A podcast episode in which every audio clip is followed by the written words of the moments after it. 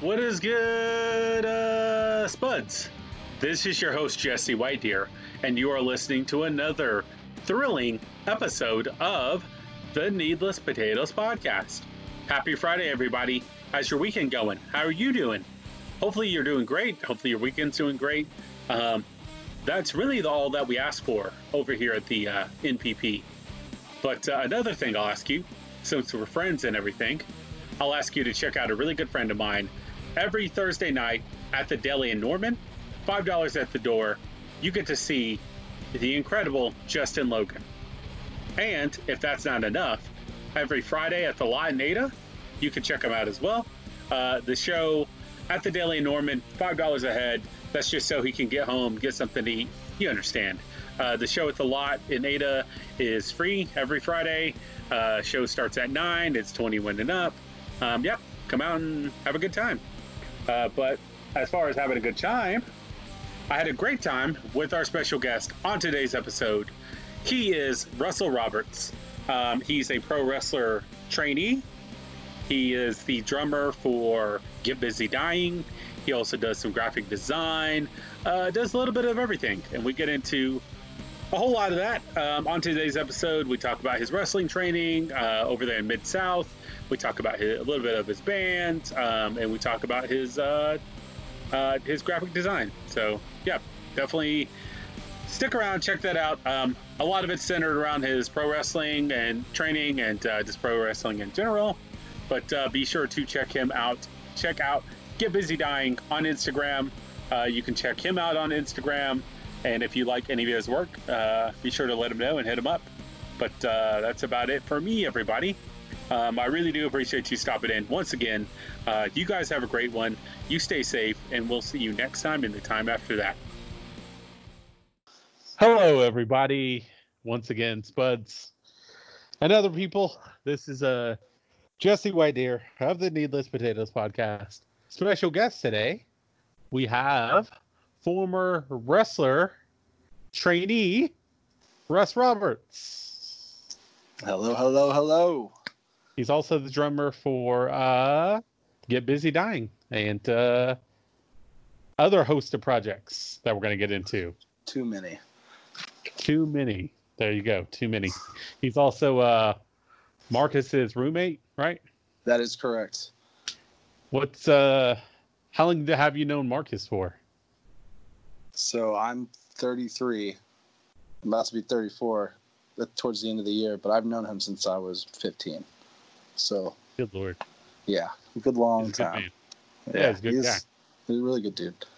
Well, there you go. You're 30. You're 33, huh? I.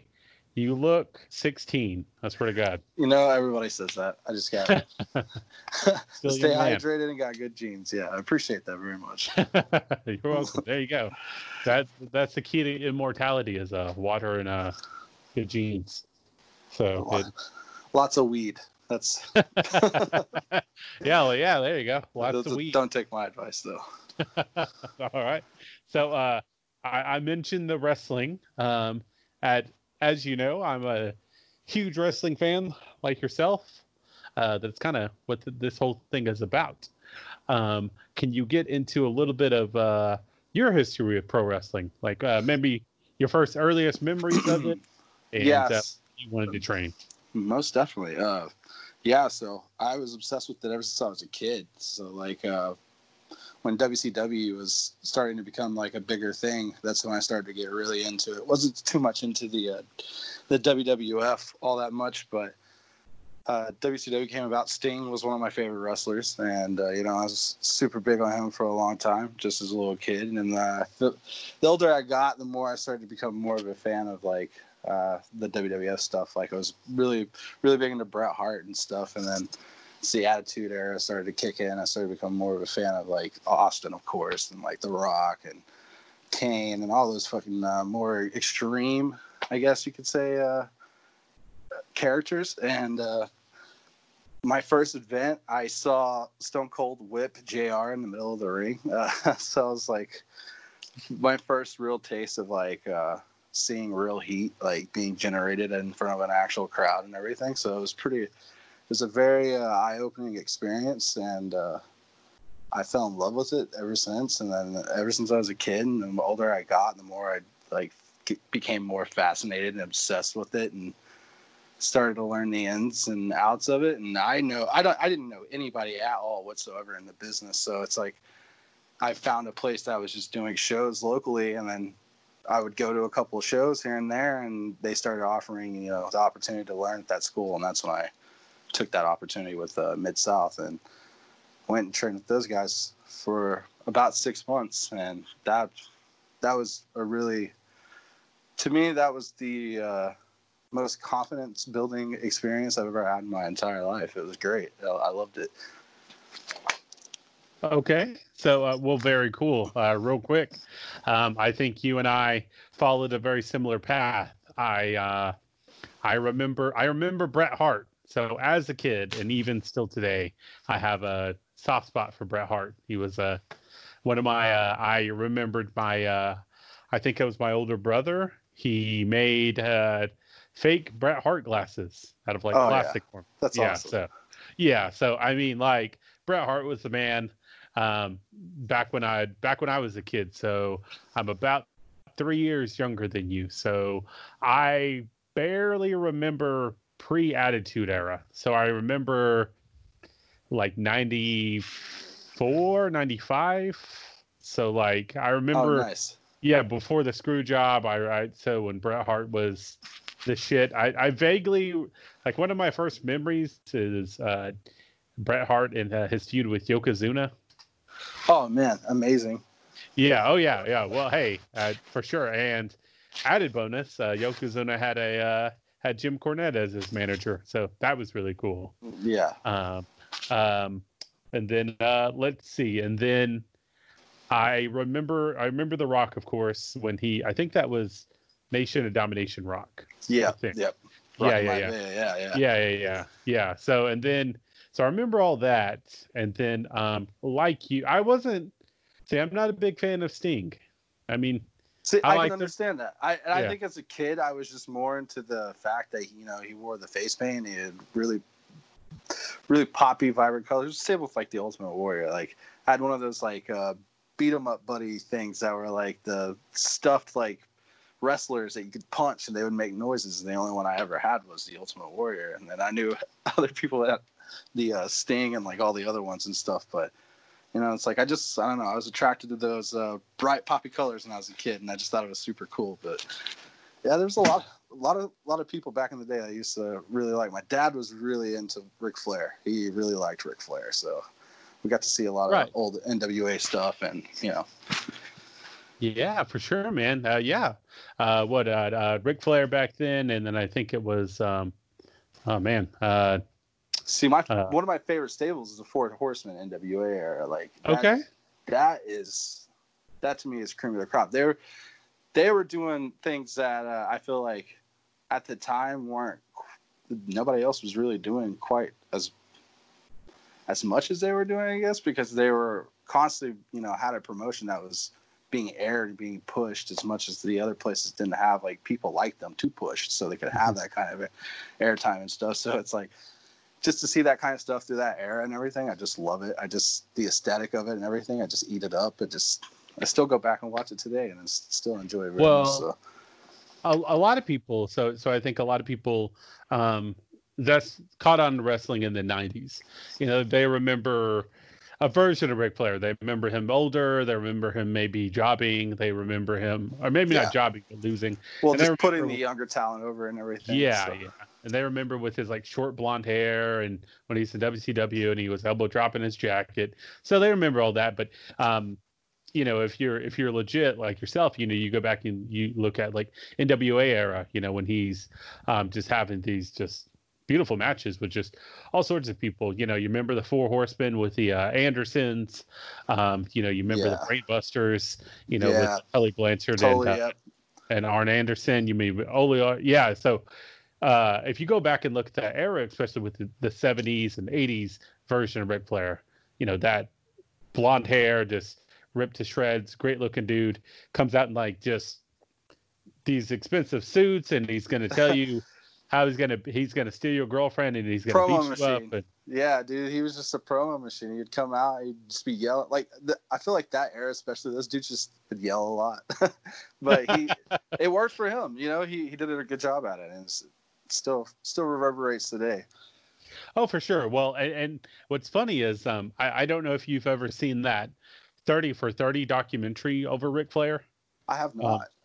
so it uh, so th- they were kind of talking about uh, Ric Flair's impact on like sports and just culture in general. And there's a lot of like rappers, a lot of sports teams, a lot of just uh, public figures who cite Ric Flair as their favorite wrestler because you know he's out there, he's he's talking shit, you know, but he's he's wearing the nice shoes, suits yeah, and the nice watches. And no, yeah, I could so. totally see that. Yeah, and I'm sure it's like that with a lot of a lot of those guys back in the day, like Hogan and you know it's like he had Mr. T running around with him for a while. I'm sure people did this.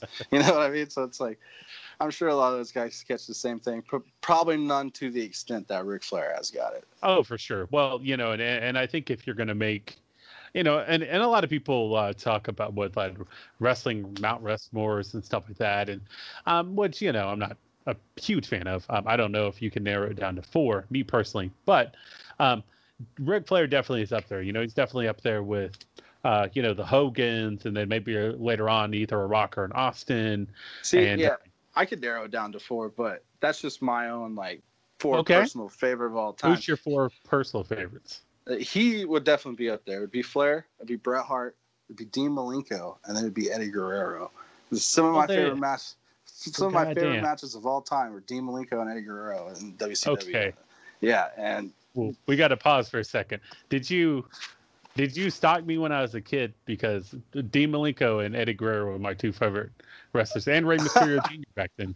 No, I did not. But dude, I mean, how could if you actually liked wrestling and you actually paid attention to what was going, on, how could you not like those dudes and what was going dude, on? Dude, fuck yeah! So, so the Malenko uh, Guerrero classics and ECW, they're working WCW with, um, and then you got Chris Jericho back then. Yeah, um, Jericho was awesome back then as well. I mean, he's yeah, junior heavyweight Chris Jericho. Yeah. Yep. So Fuck man, yeah, that was that was my favorite part of WCW was the uh, junior. Well, I, I keep saying junior heavyweights, the cruiserweights, um, you know, and then you had Psicosis and Juventud Guerrera. Yeah, all this sick like lucha stuff, like uh, yeah, like. But it, uh, but it. Oh, god. La Parka, like there's another yeah, one too. Like it was super yeah. stuck on him for a while just because of his getup. Like that's so sick. Just. oh, that whole bodysuit. Oh yeah, yeah dude. dude. Yeah, and and like and uh, what was Silver King was back then. Um, Silver King actually uh, he played uh, Ramses in uh, Nacho Libre.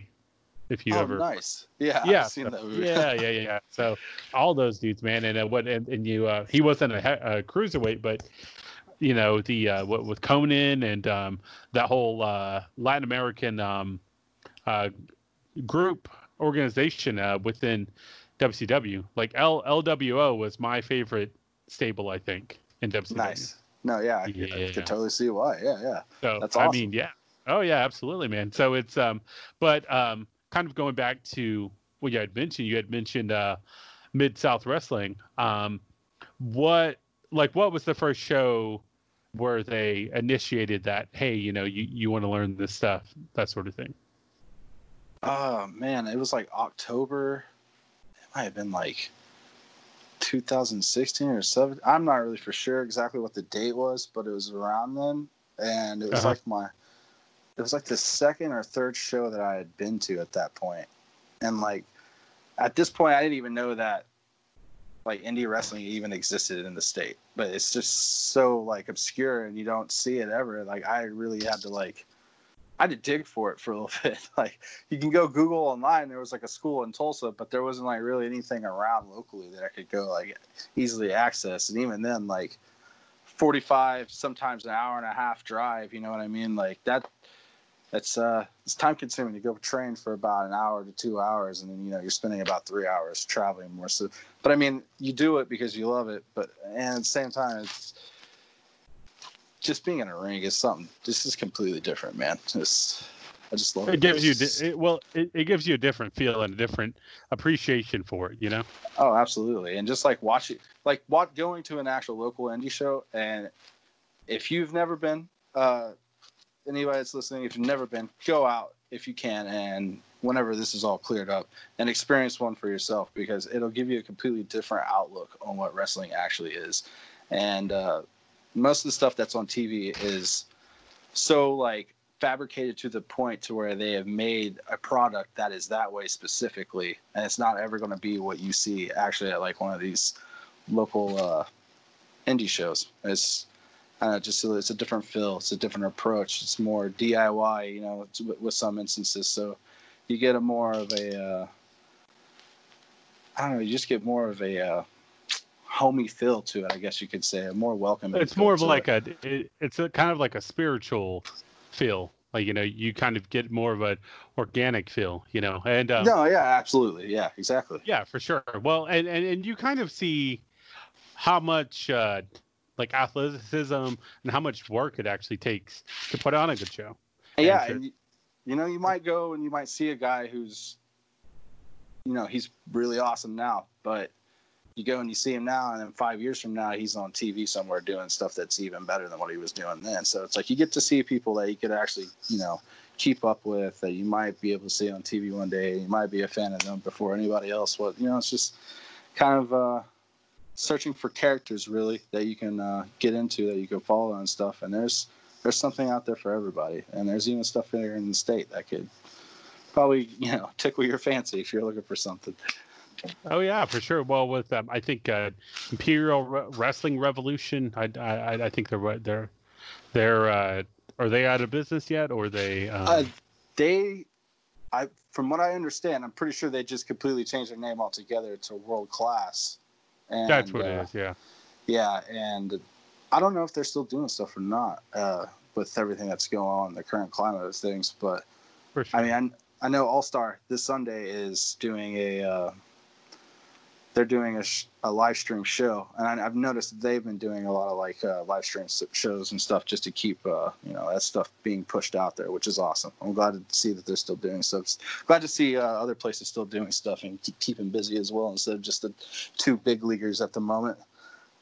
Yeah, yeah. Well, well, for sure. And before we get into that, um, what was some of your first experiences with training and stuff? Was there um, did somebody that you had maybe kind of a, a local guy or somebody before they kind of transitioned into the bigger leagues, did they take you aside and say, "Hey, you know, why don't you try this?" Or was there ever that moment, or was it maybe not even that specific moment, but was there a time that you somebody took you aside and, and helped you out? I guess. Uh, no, not so much prior to, but as part of training, there was a lot of guys that I got to work with that are just super nice dudes, super awesome guys. Just wanted to see everybody succeed. And, you know, it's like a lot of places you go into and they have like this whole like it's even like with that like that with music and, and it, even with art, dude. Something that could be completely subjective, and there's still going to be a level of like competitiveness there that people are just going to try to pursue this, uh, you know pedestal of being better than other people. And I, I, just feel like when I went in there, they just wanted to see people succeed because I mean it's it's about you know people working together to make a product. So I, I could completely understand that, and it, and it made it more welcoming and more inviting. But at the same time, there are those people in every every setting, every situation that are going to be that way. That you know they're they're better than you, no matter what you right. do. So. I got you. Well, is it um did you did you get to work with anybody that maybe went on to do bigger things? Um, let's see. Not not really work with anybody. Uh, some of the guys I worked with are still local. Uh, I will say the only person that even remotely on that level that I I was in the area while the guy was training and I met him once was Fuego and he's on AEW now. So it's it's so that's that's crazy to see. But no, not really. Like, didn't really like ever experience that. Like, hey man, you should try this. You look like. I had people around me that I would talk to about it, and they were like, you know, that was something that you would probably excel at. You something that you love, and you know enough about it already, and it's like. I, I really wanted to pursue it. It was something that I I most definitely did not think that I could do, and I still don't think I could do it. And I would like to give it another shot eventually, but dude, it is so taxing on the body, and I don't think that people realize as as much. And it just, as physically de- deteriorating as it is, it can be mentally as well because you're you're second guessing everything that you're doing in certain situations just to make sure you don't get hurt and you don't hurt other people and it's just uh it's a lot there's a lot to it I got you. I Well, keep- yeah Yeah, well, well, it, it's uh, it, it's working together. You know that that's one thing. You know, being a wrestling fan, um, being a you know uh, since I was probably five, four or five, um, you get a, a. It's weird because if you like Marvel or if you like you know comics or you like Star Wars or Star Trek or if you're a fan of these other um, you know communities, nobody ever tells you that that stuff's fake. But whenever you're you tell people you're a pro wrestling fan, they're like, "Oh, isn't that stuff fake?" Well, yeah, Yeah, like, isn't immediately out the gate and they'll let you know and if you could tell them that you know they'll remind you just to make sure that you do know yeah. it's well, it's, it's an uh, ongoing battle but yeah Oh yeah, yeah, for sure. Well, e- even in in grade school, uh, elementary school, middle school, high school, um, all the college, all the even now, you know, um, Yeah. people ask me, "Hey, well, what what are you doing?" And or what are you doing this weekend? I'm like, "Oh, I'll, probably go back and you know watch watch the WWE Network, maybe watch the matches." Isn't that stuff fake though? Yeah. I mean, I guess. Yeah. I mean, it's not it's not fake, but it's a it's a work, and it kind of goes back to what you were saying. It's two people working together to create a, a product. Yeah, yeah, and some people like to call it performance art. I, I will not say that. I don't think that it is so much performance art as it is more like something more based around being a sport, but it is a sport entertainment. And the whole finality of it is that it's entertainment. And if you're there and you're enjoying what you're watching, then it did its job. You're that's that's all it's supposed to do. You know, you're consuming the product regardless. Even if you're there just to shit on it, you're going to consume the product regardless. So Well, it, it, it it's kind of like one of the those things of uh, if you if wrestling or you you attend wrestling and if the uh, if by the end of the night you don't want to stab one of the heels or one of the bad guys then they didn't do their job. You know the it, it's uh, it's good versus evil and it's played out in front of you. Um, and there's a lot of athletics that go with it you know. There's a lot of Yeah. um, lot a lot of physicality like like you alluded to. And it's it's uh it's it you know and and you think about now it's more people come out and they'll say well it's a work. It, it you know it's we're not really mad at each other but you know whatever. Um, yeah, but before before that, uh, before really before Vince McMahon kind of offered that uh, back in like the '60s and '70s, even '50s, and you know uh, guys with like Bruno Sammartino and Harley Race, and you know these were legit tough guys. And um, even back in that day, for some of the people that uh, that are listening that aren't aware, uh, you would have fans that tried to attack bad guy wrestlers or Oh. tried to, yeah. I can tell you from experience from working security for like Mid South during a few shows. th- There, there was a guy that I I got to work with who was basically his character was Persian, and he would come out and he would have like the whole stick, the whole Persian get up and everything. And you know, people are just yelling like Muslim obscenities and stuff, just like it's pure heat from the get, just absolute pissed. And he's just like calling them white trash and you know, just getting them even further and it's great. And it, but i also got to see people swipe at him you know and i had to get between people and it's just it's crazy the amount of like rage that it can generate out of some people. But those people are marks and that's you need those people. You need those people there. They're to buy it up. They're to eat it up every chance they get Oh, for sure. Well, and and, and kind of uh, going back, it's that's how the it was good business for keeps going. Oh, what was what was that?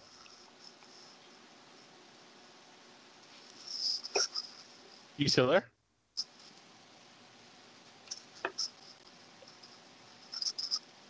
hello you all good Yeah, I'm still here. Was that me or was that you?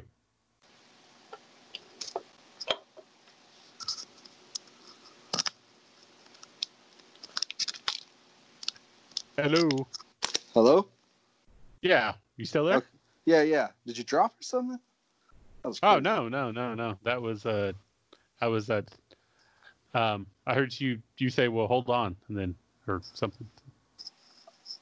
uh, yeah i was like are you still there I didn't hear Oh, okay, okay. Yeah, well, yeah. that was weird. Um, all right. Well, anyways, uh, but yeah, um, so we'll pick up from here. I'll edit the rest of this out, but pick up from here.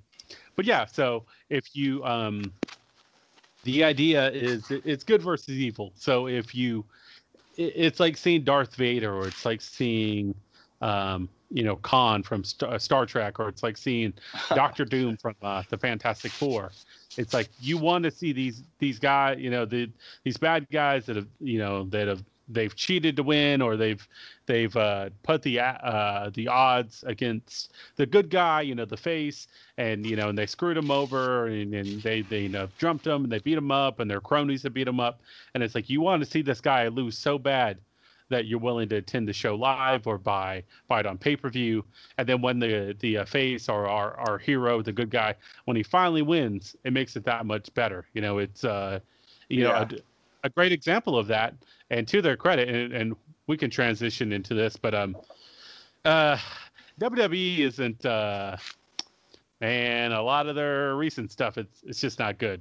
But um, in my opinion, but um, one of the uh, and I guess it's easy to shit on those guys, but um, one of the, the things that really kind of brought me back into wrestling because I was out of wrestling, in and out of wrestling the last few years, but one thing that really pulled me back in was that feud between um, Daniel Bryan and uh, Kofi Kingston that kind of you know built up, built up, and then you know that. Which, by the way, I love Daniel Bryan's uh, Captain Planet gimmick. Yeah, um, that was a, was a good heel gimmick. It's yeah, and, I feel like it was too easy for him though. You know what. I mean? It's like too easy to to go off on that stuff with him. Dude, well, dude, like I geeked out over the fucking wood and hemp belt. Like I thought that was fucking that, that was that, that was, thing was absurd. That was absolutely one of the most absurd looking titles I've ever seen. dude, seen. That was fucking it. Not quite okay. as absurd as the Fiend's title, but you know. I, or a or, or, a Jeff Hardy's belt and uh, what was it? Oh, Impact. Uh, yeah, yeah.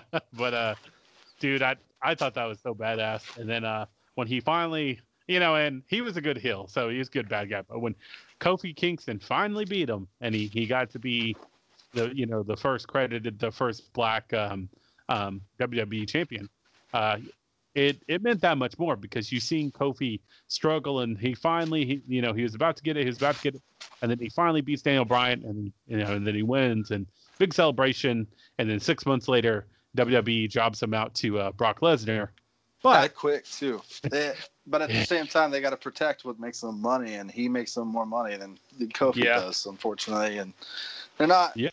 They're not so much about making like characters believable and likable anymore, as much as they're about making characters who make them money. That's pretty much all it is. And when you have a product that does that, money becomes the forefront of everything. So that's all they're going to be marketing for. They want your oh, money. Oh, yeah, well, and and and we can kind of that. Um, well, uh, before we do, um, you you had mentioned off air that you had uh, two uh, dark matches, um, and for the people that are listening, can you describe what a dark match is, and can you kind of go into those two matches? So, for the level of what I did, it was only uh, the dark matches were there basically as a level of assessment to tell how far that you got. And the first one I did was just like really simple. You know, I I got no shine. It was a, a typical uh, international. Uh, I took the bumps, took everything, roll up, got the pin. That's the win. That's just to tell how far I got. Now the second one, which was it was just absolutely insane to me. Uh, I was it was a day that the trainer was not there, so somebody else was there that was basically making matches at the end of the training session, and I uh, made a match with the guy, and he wanted to do some things that I had never done before. One of the things that he wanted to do was a drop kick. I'd never taken an actual drop kick before at any point up until this point. and we went through the motions of everything. I take the bumps and everything, and uh, as soon as I take that drop kick, I didn't take the bump properly. I actually fell on my arm, and it's my fault because I didn't take the bump. But when I fell, I like my body weight pinched it on, you know, in between the uh, mat and everything, and I just pretty much eviscerated my left arm, uh, right in my elbow, one of the uh, ligaments, and uh, yeah, it was. Uh, after that, I was out for a cool minute. Like I couldn't move, couldn't use it for a little bit, couldn't bend it, couldn't do anything. Then have to like slowly re- learn how to reuse it again, and then like try to work it back up to full strength. But that second match, wish we could go back and do it again. But you know, it is what it is, and I learned a lot from it. So I So what- I was Okay. at that point. At that point in time, uh, I learned that I was not ready to be doing the stuff that I was being asked to do. Which, at the same time, it's like you're never going to learn unless you don't do it. So I just went ahead and did it anyways. I don't regret anything. It is what it is.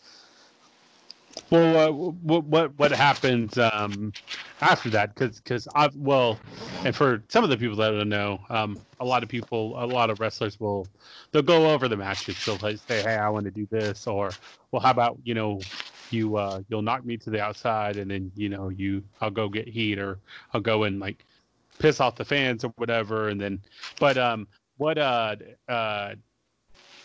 What happened after that moment? After you landed on your arm? Okay, so after that moment, that was just one one of the one of the spots in that match. After that moment that I had hit, like you know, my arm hurt. I did not realize how what what the level of how bad it was, and uh, I still just went through the motions of everything. So yeah, I laid there for a second. Uh, guy taunted to the crowd. You know, he was doing what he's supposed to do.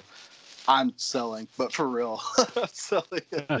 and uh, uh, crawl to the ropes. He's uh, he gets up on like the bottom rope, and I like you feed into stuff to, from the left. So I'm coming off the right side of the ring, and I'm going to the center, and he's in the center ropes, and he steps off of the uh, bottom one and like starts taunting to the crowd a little bit. And the crowd only consists of other people who are training with us that day and the uh, people who are uh, teaching us and stuff. And uh, as he steps down, I just get the schoolboy one, two, three, roll up, powder out. It's it was a no shine again, no shine dark match. I didn't get didn't really get to do anything other than just take bumps and get beat up, but loved it.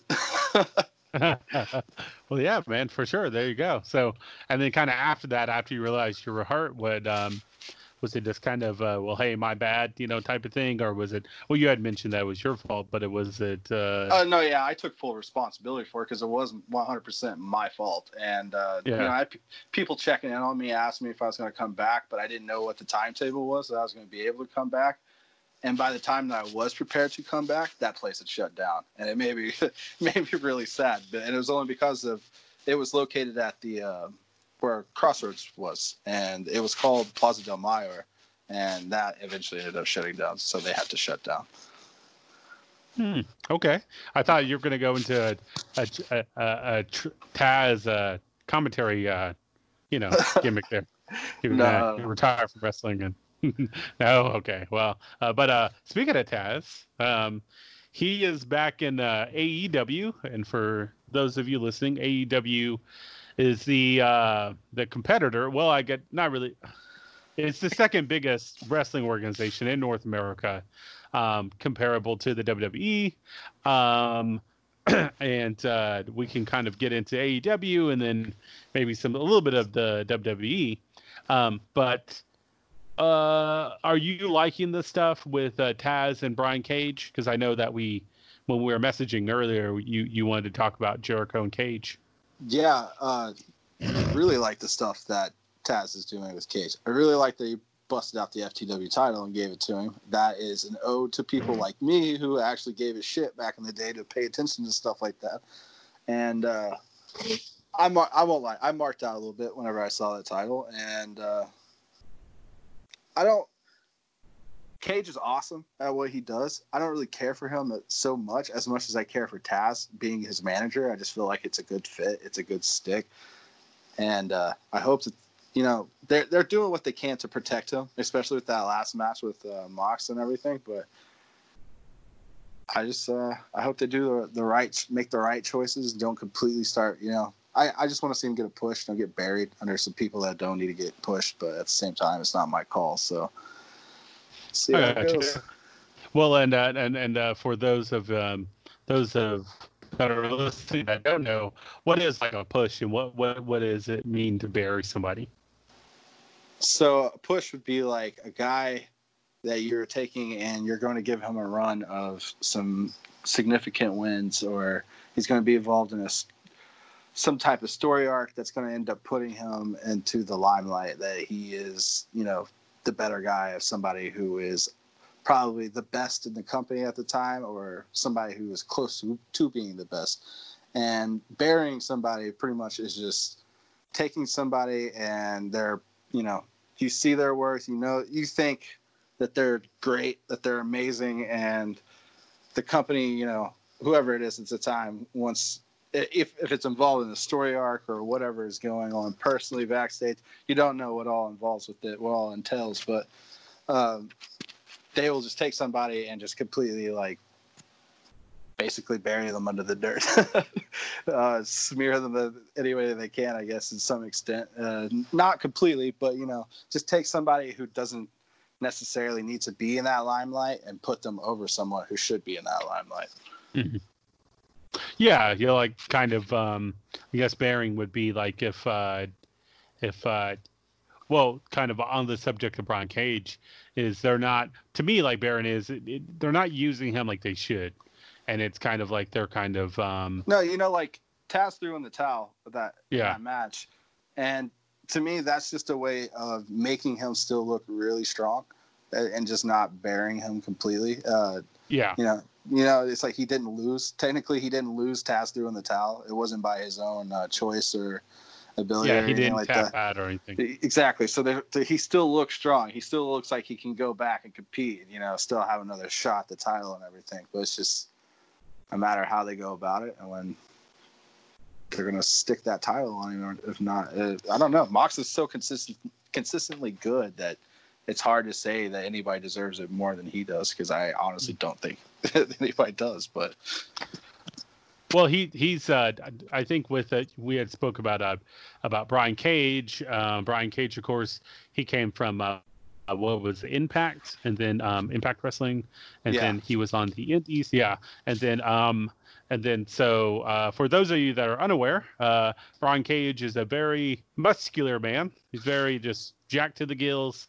Uh, he looks like a guy. He looks like a pro wrestler. Like have you yeah. seen that guy? You would say stereotypical yeah like if there was a prototype for how you want somebody to look as a pro wrestler that would probably be the Vince McMahon uh, recipe right there. Yeah for sure and then um but uh, but we have you know you have Brian Cage you have John Moxley uh, who used to be Dean Ambrose in the WWE uh, you have what Chris Jericho you have Cody uh, Cody Rhodes the son of uh, Dust the American Dream Dusty Rhodes. Um, um so you, you have those guys and and I think Jungle Boy's kind of in a few years he'll be that guy too. But really, just those four, maybe um, if if I'm forgetting somebody, you know, forgive me. But maybe those four guys are really who you you would want to put the title on, anyways. Um, you know, I think those. Uh, I'm not. I would say yes, or somebody who who is going to generate enough heat to make you hate them that you're going to feel super stoked about whoever takes it off of him. you know what yeah. I mean? Like maybe someone like MJF who's yeah, yeah. Well, and and still still undefeated supposedly, but you know. well, I, and the, the the stuff with him, MJF is um he's a classic heel. You know, he's going to come out. He's going to he's going to shit on whoever. You know, whatever. Well, whenever the AEW was traveling and whenever they travel in the future, he's going to come in. He's going to shit on you know uh, uh, Chicago or Dallas yeah. or Oklahoma, whatever, you know, wherever. In, yeah. yeah, yeah, yeah, and he and he's going to insult you, and he's uh, he's great at uh, what they call drawing heat. So drawing heat is just basically uh, making you hate him. You know, you you're you're mad at him. So he's going to make people hate him so much that they're going to want to see him lose. Kind of what what you had said. Um, who I guess uh, who in your opinion uh, if you kind of had a fantasy booking, who would you want to put the title on and against whom? Like storyline wise, who gets that title again and against who? Uh, well, I mean, if you really want to get, uh, dude, there's, I could go on for a while, but uh, there's too many ways to look at. it. I honestly feel like if you, if you're to go about the right way, uh, you're to put, you know, if they got to take somebody like MJF and make him into the heel that he should be, and generate enough hate to where people start liking him a little bit more probably i would put it on him and then i would have someone like you know maybe Kenny Omega or somebody who at the moment isn't in that like same uh, talks about taking the title, but down the line could be in the contention for taking the title. You know, it's there's people Mhm. working their way. Scorpio Sky is another one. He's you know the king. Oh yeah. AEW Dark at the moment, and uh, he's on a winning streak. And there's there's multiple people right now that are on streaks and stuff that could uh, eventually get to that point. But I would, I honestly, eventually, I would like to see Omega have that title. I don't know if it's going to be face or heel version of Omega, but either way, I'll I will appreciate it regardless. Uh, I would have to say MJF, and then you know him drop it to Kenny, even if it is the heel version of Kenny Omega, which would be awesome. right. Well, yeah, for sure. Well, and um, I think for me, I um, I have MJF too, but um, I would really like to. I I really like that uh, that storyline between MJF and uh, Cody, and um, and and in my opinion, I I think it's either Jericho, Cody, and uh, Brian Cage, kind of the top three. They're they're kind of uh, AEW's top three wrestlers, but uh, Scorpio Sky is an extremely talented dude. Um, so is the the the guy in a private party. Um, he's the Beretta? uh, he's the other Trent? dude. Trent, yeah, Uh, yeah, yeah, yeah, Uh, yeah. well- He's he's really good too. Uh, I, I mean, both of those guys are good, but Trent, Oh, yeah, he's sure. really good. Well, and and um, and and kind of um, going to that, you have the best friends, which uh, for me that that's kind of a goofy na- team name, but you know, Dude, it works. talented wrestlers. Yeah, Chuck Taylor and uh, uh, Trent. Um, spacing on his last name. Trent. Uh, Uh, Beretta, I thought it was Beretta. Beretta was it? Yeah, uh, I- was it I could be friend? wrong. Yeah, let me let me look let me look at this. okay we're, we're gonna come back to it but um uh but for me like i, I think maybe cody and then eventually uh jungle boy uh jack evans uh, yes, it's uh, Beretta. uh yeah oh okay well well there you go apologies sorry it's all Miss good. Beretta. yeah, yeah yeah but um but uh i think eventually uh jungle boy um because for me he's kind of like that well he and mjf are the next wave of uh of wrestlers kind of homegrown talent that AEW could showcase in the next few years. You know what I mean? Yeah, Um, even a guy like Luchasaurus, um, you know, could kind of be in that bill as well. I would um, even and throw then in the, Orange uh, Cassidy. There was there's several. Uh, Uh, Guevara. you know, I would even throw Guevara out there. Is uh, I I disagree on the, the the Orange Cassidy. I just never. I don't. You- I mean, I you don't like his gimmick? No, I mean, I guess it's cool, but it's kind of like it's, no, I, no, I understand completely. I know a lot of people who don't like it, and I just feel like eventually it's going to evolve into something that people are really going to love. But at the same time, I can see how most people don't well, it. and uh, but you know, uh, credit to the guy when you know, and I've seen his stuff um, on the Indies, and I, when when he's actually able to like wrestle and stuff, I, it's great. I mean, I I just wish he would do more of that and not the hands in the pockets stuff. Yeah, it's it, it's kind of like uh, it's like if you really love strawberry ice cream, you can have too much strawberry ice cream, and it's kind of so it's, That's true. it's cool. Like it's yeah, like it it's cool when you first saw it, and then it's kind of like all right, well you we kind of want you to start doing some stuff, but you know um, that would be cool. His stuff with uh, his uh, his stuff with uh, Jericho um, right now currently is that Chris Jericho is um, I'm a I'm a fan of uh, just because I'm a fan. Well, when I was younger, I was more of a fan of Chris Jericho. Now, for me, Chris Jericho just seems like he just kind of he's at the tail end of his career and he's just kind of like whatever. You know what I mean? yeah, just doing what he can. I I don't know. His commentary work has been really good. I, I wish he would do eventually get to the point where he's just doing that all the time, or he's like managing someone and pushing them as the mouthpiece or something. But yeah, I totally agree with what he's saying. Like he is. I don't want to say it's obvious, but you could tell. Like it's it's taking a toll, man, and eventually he's going to be done. Well, he uh, he, he he might fuck around and get beat up by Sebastian Bach. So I don't know. Oh yeah, I saw that. He, that's so crazy, dude. He's like trying to get him to do a sing off with him. Yeah, that's insane. yeah, that was uh, uh, that was uh, that was something. I was like, okay, well, I guess Jump right. on Twitter and saw that whole feud, and I was like, wow, did not expect this. yeah, it's uh, I I'm not a Skid Row. I've never been a Skid Row fan, so I mean, I, I'm not a Fozzy fan either. So I, I can mean, but understand. Ah, yeah, it's it's just shit music. It's just not good. He's just, it's just, they're just not a good band. I mean, I, I'm sorry, Chris. Jer- Chris Jericho, you're a hell of a wrestler, and you're probably wrestler of the the 2000s. But God, your band sucks. They're better Man- than what they were. I'll admit that. But yeah. Oh man. I, okay, so I think I was in. I I can't remember where I was, but um, I was man. It might have been. I might- have been still in high school, but I remembered somebody was watching that video of uh, I don't even know what song it is, but it's of a guy. He's uh, he's in a wheelchair and he like gets out of the wheelchair and army crawls up to like a flight of stairs in like an office building and it's like Chris I it's really bizarre but there's like there's a point where he's like army crawling up these stairs and Chris Jericho and the entire band they're like singing on the stairs like next to him. It is uh yeah it's it's something. Um I think he was still in he was still in WWE at that point so this was probably 10 years ago maybe? Uh 12 years ago? It's uh it was. Yeah, yeah. Well, so, but uh, speaking of Chris Jericho, um, you kind of wanted to touch on that. Um, what were some of your uh, what what's some of the things you like about Chris Jericho currently, and then what's some of the things you didn't? Currently, his promo work.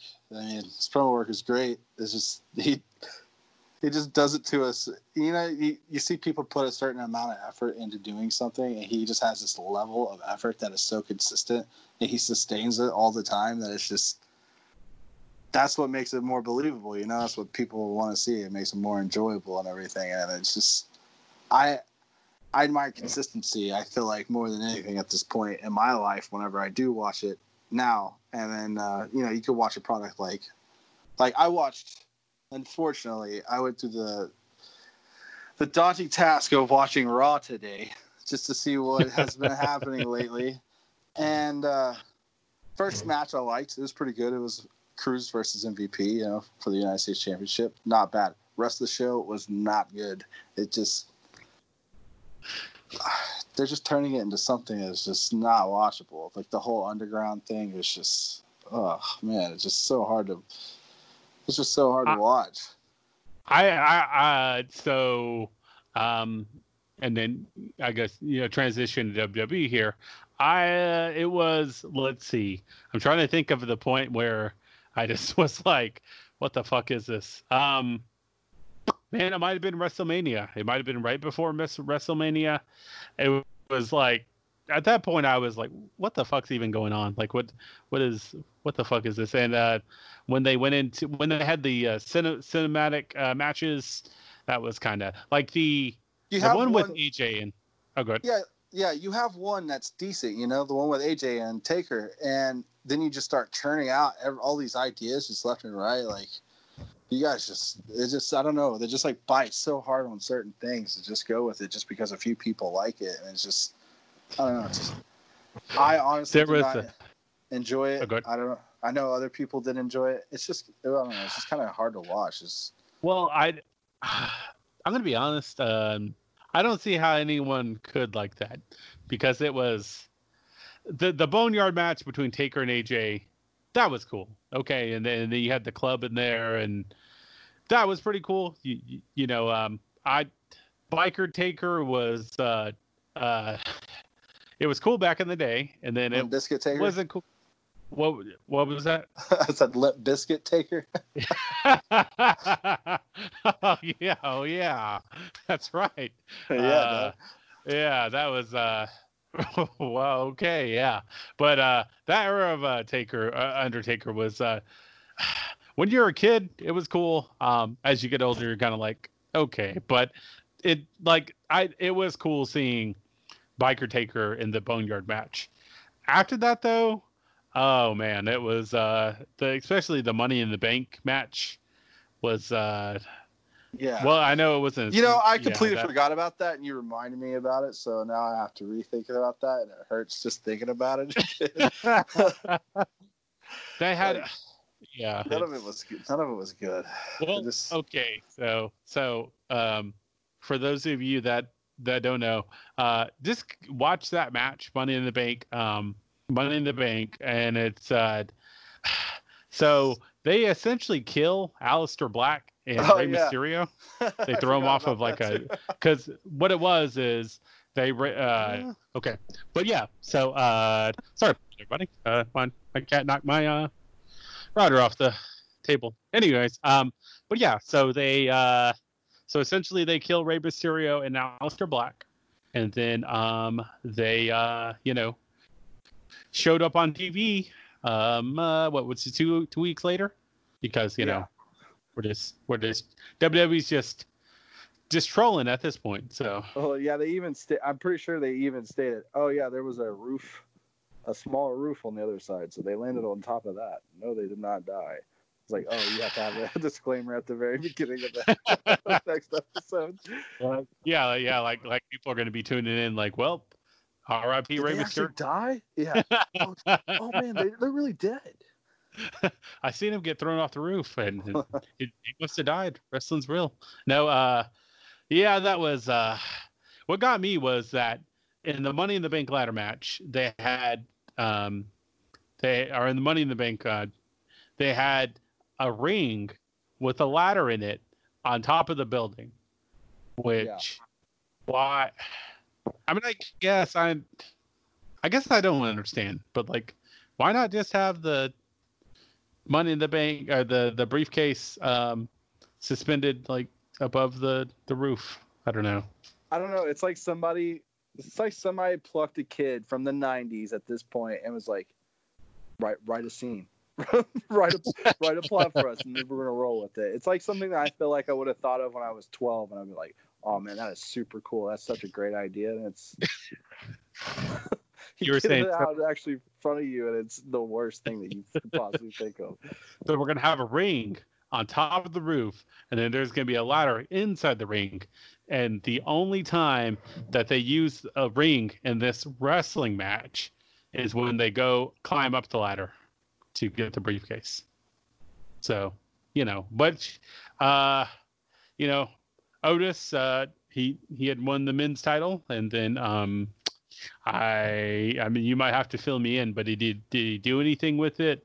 I know he didn't become champion, but Not to my not. I don't. I think he did, but I think he did, but I'm not really for sure, man. I haven't kept up with the E in so long. Like today was the first day that I've actually like gave an attempt to watching it just because I wanted to see MVP wrestle. So well, I mean, come on now, yeah, MVP's the man. Uh, yeah, but uh, but um, but uh, it was uh, so, and then Asuka, of course, she uh, cashed well, not really cashed it in, but she traded Becky Lynch her title, but then Becky Lynch was pregnant and was gonna leave anyways. So yeah, yeah, I, I guess.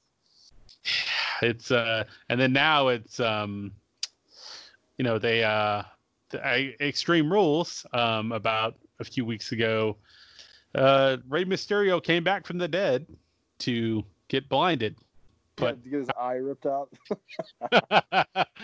because Seth Rollins is crazy now. I guess I don't know. He's a cult leader. Oh, okay, okay, that's he's calling himself the Monday Night Messiah. So he's like hella religious or something. I'm not even sure what is even going on there, but you know, I don't think that blasphemous to me. I don't think that WWE even knows. They're just like, uh, sure, when, whatever you want to do. I, I'm gonna, I'm just gonna say, he's no Ministry of Darkness Undertaker. So Oh man, yeah, the best. I mean, when when okay, when when Undertaker crucified a Stone Cold, that's when Yeah. my mom came in and she was like, "All right, you got to turn this off," because we weren't super, but she was like, "Hey, we're not, we're not gonna watch a man get crucified on national See- TV." I had the. uh I was lucky enough that I had a TV in my own room and I wouldn't have to wa- worry about my mom like coming in and seeing what I'm watching or anything. So like, Well, it, it, it was that that much. moment. You're right. Well, it was the it was the replay of that, and then it was also when um, another part of when she happened to walk in is when Rikishi was giving the stink face to somebody, and she's like, and she's like, what? And I was like, you don't understand, mom. He he's fat and he's got like a man thong, and that's his move, and he's yeah. So and he dances. She just So- saw those primo cheeks and got offended. yeah, those just big brown, golden brown cheeks is cheeks. So it's uh, yeah, that was uh, my yeah my my history with wrestling. But uh, what um um for you, what was some of what was some of your uh, favorite memories? Uh, of like uh, older uh, WWF because you said you weren't into ad- the attitude or era too much, but uh, well, into WWF, but uh, of course you got into it later with the Rock and uh, Rock and Stone Cold. Um, what were some of your favorite memories from past? WWE? Well, uh, I would say the there's too many to choose from, but a, a lot of the Bret Hart HBK matches because there was like real there was real heat there in some of those matches, and I'm talking like prior to the screw job and everything. Like you could you could see like there was obviously something going on. You could tell from the way both if you watch those dudes, like even if you go back and now and you watch like some of their other matches compared to those matches and stuff, like you could tell there's there's something there and uh, I like watching those just because you know there is I feel like a certain level of animosity to out outdo one another, and so they just like pushed each other to a different level. But those matches were sick. Uh, I gotta say when I like really like first started to get into it, there was I forgot exactly what game it was, but it was it had Doink in it, and I don't know why. I just thought that was such a ridiculous like character to have as a wrestler. So I just, I just, I love Doink, uh, all the Doink and Dink stuff. Uh, say, um, I don't know, like there's a lot of dudes I just like watching, like Vader, Bam Bam, um, Mr. Perfect uh, is another one. Uh, there's like nothing like very in particular I could point out. I'll say I one that I really I want to it might have been the first WrestleMania or it might have been the second one. It was at Trump Tower. And I just remember uh let's say it was Macho Man was wrestling for the title. And it was against uh was against DiBiase, I believe. And that that was like one of the first like pay-per-views I remember watching and that's that shit stuck with me so for so long I just remember that that was like a whole nother level of what it was compared to watching it at the time, you know, every week or what you were seeing on hmm. TV. It was just, it's just Yeah. Heightened Oh, uh, amount of intensity with it when it came to wrestling, and it was just a different vibe. Like seeing Trump like that young at WrestleMania, like it just, just go back and watch it, man. It's a, it's a time blast, it's a time warp, it's a trip. Well, and uh, and uh, and President Trump is the only president in U.S. history to ever receive a Stone Cold Stunner. Oh yeah, and didn't he shave Vince's hair at one point? I'm pretty sure that. Yeah. Yeah, the um he uh so um it was a battle of the billionaires and it was Bobby Lashley versus Umaga. And um yep, and Vince got his uh head shaved and uh he uh and then Stone and then uh Stone Cold gave uh, Donald Trump a stunner and uh Donald Trump is in the uh, WWE Hall of Fame. So only president. yeah, so he, yeah, the, I mean, and and that's no bullshit. That like you can, you can YouTube when Trump got a stunner, and uh, you can YouTube whenever he was entered in the WWE Hall of Fame. So that's that's you can do it. You can. that's something that exists. yeah, yeah, yeah, exactly. So, I mean, that's all you little girls and boys out there. I mean, dream big because it can happen to you. But uh, um, real quick though, um, uh, what's some of the other uh, projects you got in the works? Uh, currently, right now, we're well. I'll say that I currently have been under quarantine for nearly the past two weeks. Tomorrow is my last day, so I'm ready to get out of that. Uh, we'll be going back to work in a few days, and uh, we've been working on. We were before this. We were recording. We were working on recording for Get Busy Dying, so you know that's in the works. So hopefully, you know, we can get some stuff hammered out and get it turned out here pretty soon, so we can you know show everybody what we're working on, what to vibe to, and uh, I got always working on art stuff. Uh, got ready to start, you know, pushing the t-shirt game a little bit more. Start making more shirts and stuff. Uh, thinking about starting my own uh, t-shirt line and everything, just with my art and stuff on it. And uh, I got some solo music that I'm working on with uh, Lava Piranha, so keep an eye out for that stuff as well. Very cool. All right, man. Well, uh, kind of wrapping up here. Um, d- why don't you go ahead and uh, plug uh, "Get Busy Dying" and then your uh, your art page. All right, uh, check Gizzy. Let me try that.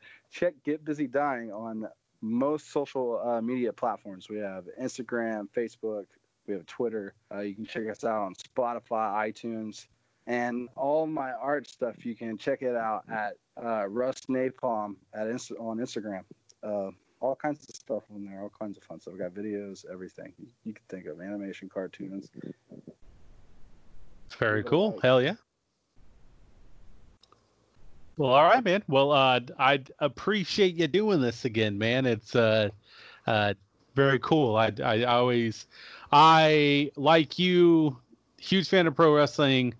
Um, I never just could never find the time to train, not time, but never find an opportunity to train. And uh, I still, part of me still wants to, but you know, it's uh, Man, Maybe after the you know, if you don't even consider wrestling, you should like consider managing or even. Dude, know, that, that would uh yeah, that that'd be cool. Uh c- you know, making the uh cutting a promo on the fans and yeah, getting that exactly. heat. I don't even have to get beat up. So